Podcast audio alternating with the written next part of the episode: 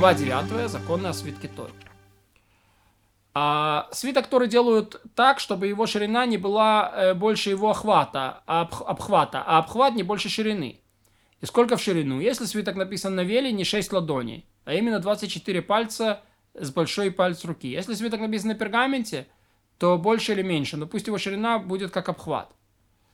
Вот. Э, кто э, на велине сделал меньше шести ладоней, но уменьшил шрифт, или сделал больше шести ладоней и увеличил шрифт, чтобы ширина стала равна обхвату, тот исполнил заповедей. Вот. Это значит, если свернутый свиток обернуть шнуром, то длина шнура должна быть равной высоте свитка, другими словами. Э, вот. После э, поля сверху делают размером 4 пальца. То есть сверху он берет 4 пальца писарь э, вниз, и тогда начинает писать. Снизу 3 пальца, между столбиками в 2 пальца. Поэтому в начале каждого листа его конце следует оставить еще расстояние в один палец для прошивки. Чтобы, когда свиток будет сшит между всеми столбцами, был промежуток в 2 пальца. И следует оставить кожу в начале и в конце свитка, чтобы обернуть вокруг деревка. То есть за деревко, на которое держит, должна быть кожа. Все эти размеры заповедь, но кто сделал больше или меньше, не испортил. Как сделать так, чтобы ширина свитка равнялась его обхвату? Вначале сделай кожу прямоугольную, так, чтобы высота каждой кожи равнялась шестью ладонями. Все кожи были одинакового размера, после чего сверни все кожи вместе, сделав из них плотную, крепко сбитую пачку. И, доб- и добавляй кожи, крепко пригоняя их друг к другу, пока, не, пока обхват пачки не станет равен шести ладоням.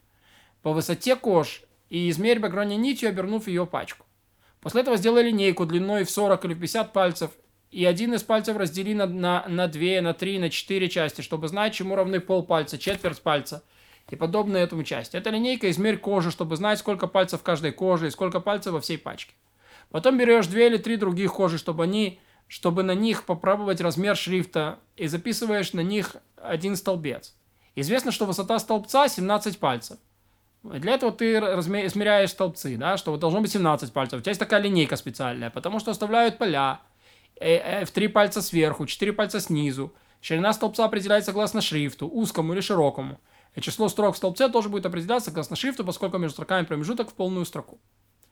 После того, как напишет писец на подобном столбце, на пробном столбце, как хотел, пусть измерит столбец линейкой в пальцах и добавит к ширине столбца два пальца, что между столбцами, почитает, сколько столбцов получится в пачке, которую он свернул, если писать всю Тору тем шрифтом, который он попробовал.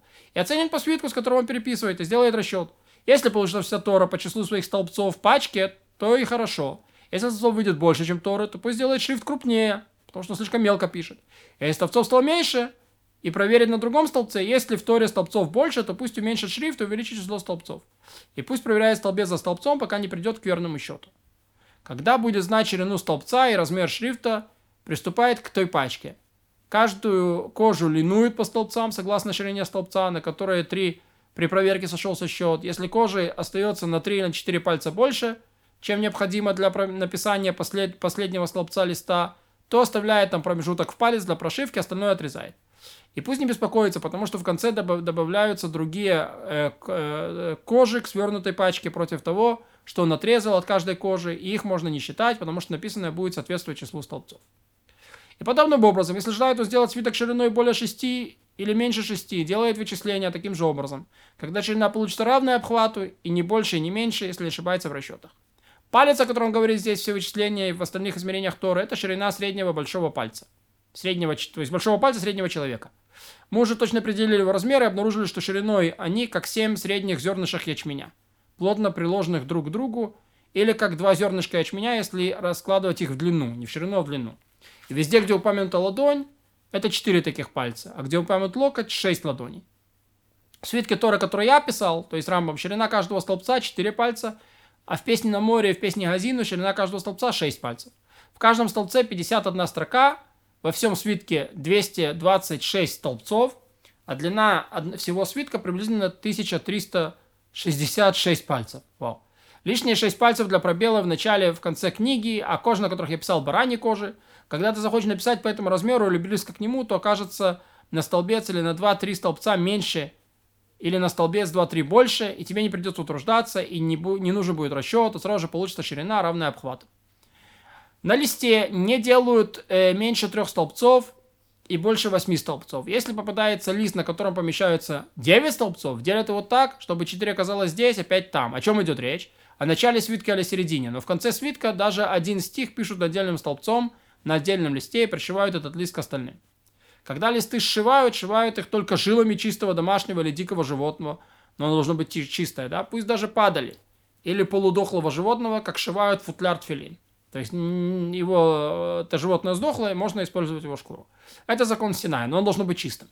Э, потому его э, сшили свиток не жилами. Поэтому, если шили свиток не жилами или жилами нечистого животного, не годен, пока не распорют, его не сошьют в соответствии с законом. Когда шивают весь лист, не шьют вдоль всего листа сверху донизу. Оставляют немного сверху и немного снизу, без прошивки, чтобы лист не порвался в середине.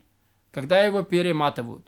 Делают два древка, одно в начале, другое в конце, и жилами пришиваю часть листа, оставленную в начале э, и в конце к древкам, чтобы наматывать на них, и делают отступ между древками и написанным столбцом. А, свиток Торы, в котором лист порвался на глубине двух строк, зашивают. А в котором лист порвался на глубине трех строк, не зашивают. О чем идет речь? То есть его заменяют. О старом листе, на котором действия квасцов не видно. Окей? Что это значит? Квасцы делают свиток гладким и ровным. Если свиток слишком старый, то порвавшийся и зашитый лист будет выглядеть прогнившим. Однако, если видно, что велень обработано квасцами, зашивают, даже если лист порвался на глубине трех строк. И также между столбцами, между словами зашивают. И все разрывы зашивают только жилами, которые пришивают листы друг к другу. При любом разрыве следует остерегаться, чтобы не пропала буква или не изменила своего вида. Да будет